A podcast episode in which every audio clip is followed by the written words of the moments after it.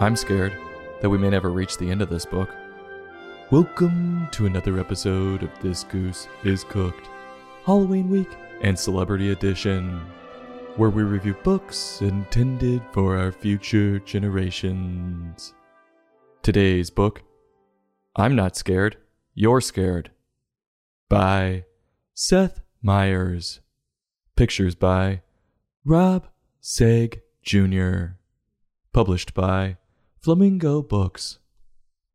For those who don't know Seth Meyers, he's an American writer, comedian, actor, and producer. He's best known for hosting Weekend Update and being the head writer on Saturday Night Live from two thousand one to two thousand fourteen. And I must admit, he wrote some funny stuff, which is why I'm excited to see what's in store for us in this book. Oh, and now he hosts the talk show Late Night with Seth Meyers on N B C. Yeah, that's about it. We had trouble finding a celebrity-written Halloween book for you guys, besides Jerry Seinfeld's book, and we reviewed that one last Halloween week, on episode one hundred. What a celebration that was. Well, anyway, then I came across this book by Seth, titled, I'm Not Scared, You're Scared, and I thought, close enough. Isn't Halloween all about being scared? So this is a tale about a bear who's afraid of everything, to the point where it's debilitating. But this bear has a rabbit friend who isn't afraid of anything. The two of them go on an adventure, but they run into some troubles. Will this adversity give Bear much-needed courage, or will he run home and cower in fear? Well, stop by R E I, we're going on an adventure.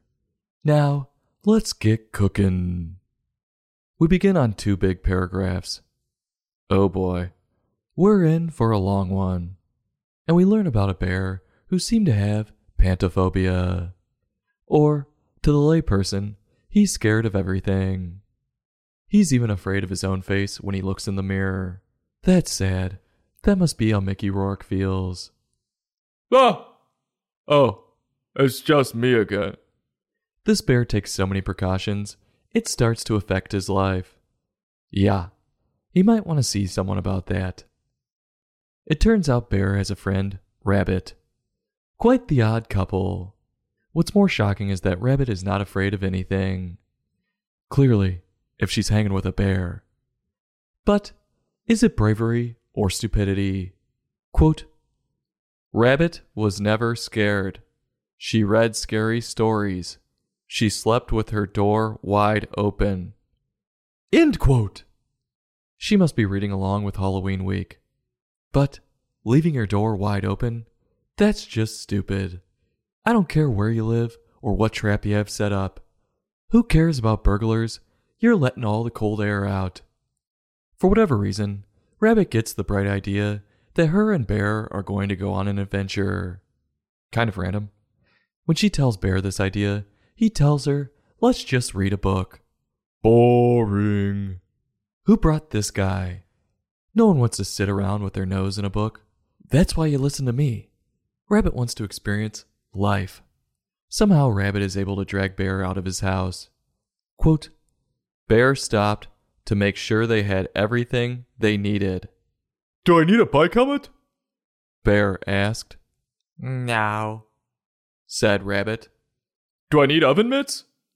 No, said Rabbit. Do I need bear repellent spray? You're a bear, said Rabbit. End quote. Yeah, he does, to keep all those lady bears off him. But then again, with a face like that, maybe not. So they head off on their journey, and to save everyone a lot of words, I'll speed this up quite a bit. These two hit obstacles along the way, like a stream, a forest, and a mountain.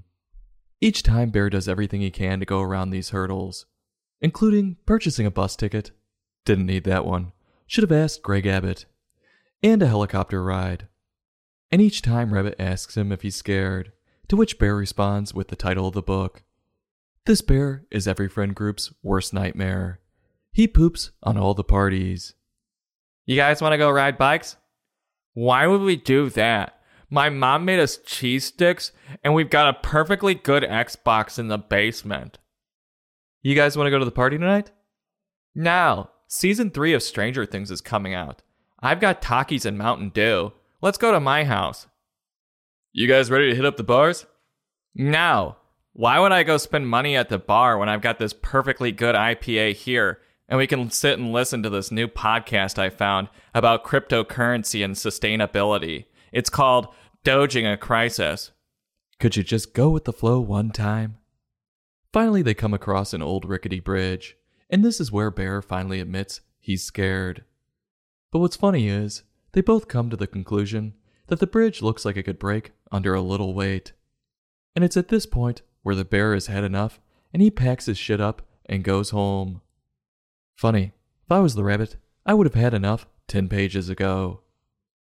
So Rabbit, to prove Bear wrong, goes out to the middle of the bridge and starts jumping up and down as hard as she can, like a toddler who's about to shit her pants. And she falls through faster than my last two date nights. What the hell did she think was going to happen? Maybe if I jump on this, someone will discover me for a double dutch team. Not too bright. Well, she catches herself in the nick of time by her ears. She's hanging on like the opening scene of Cliffhanger. I'm slipping! Don't you lose her, Gabe! And this is where Seth makes an amateur move. Since Bear is already back asleep in his bed, he introduces another character out of nowhere. A bird. So the bird flies off and wakes Bear up to let him know the peril Rabbit is in. Bear decides to put on his big boy pants and runs right through all the barriers from earlier, realizing along the way each obstacle was nothing. And just as Rabbit's ears slip off, Bear is there to grab her. You know, it would have been more impactful if it ended up like Cliffhanger and he loses her. But that's just me. The two of them admit to each other they were both scared, and the bear states the moral of the book, that it's okay to be scared. And the story ends on Bear looking into the mirror that night while he was brushing his teeth. He wasn't afraid of his own face. That's a start.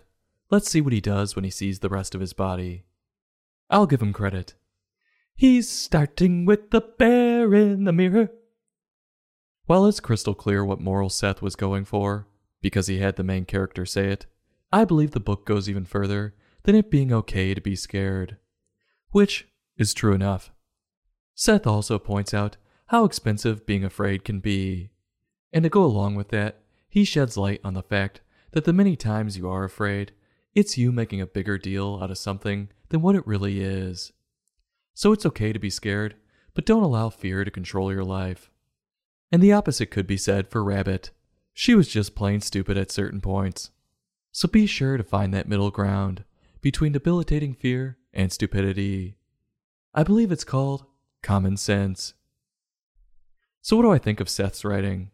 It was highly egotistical to expect me to want to read that much. He clearly likes to watch himself write.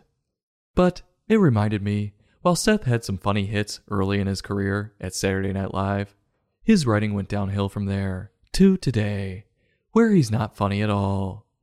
And this book is no different. I didn't find it amusing one bit.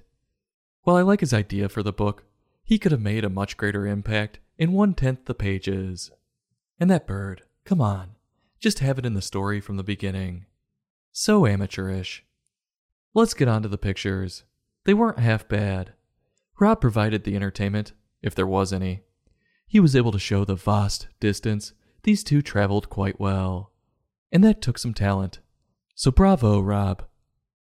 Much like Seth's late night show, I'm left dumbfounded saying, what the hell was that? But if you're out of Halloween books and you need to burn a lot of time, grab this one. You'll be reading this for the next week, minimum. Which, to be honest, this many words scares me. So on a scale from one to five, I'm giving this book a two point one. I'll have a taste, push it around to make it look like I ate it, and beg to leave so I can work on my costume for Monday. This goose is cooked. Halloween week, and celebrity edition. Join us next time for another in-depth book review.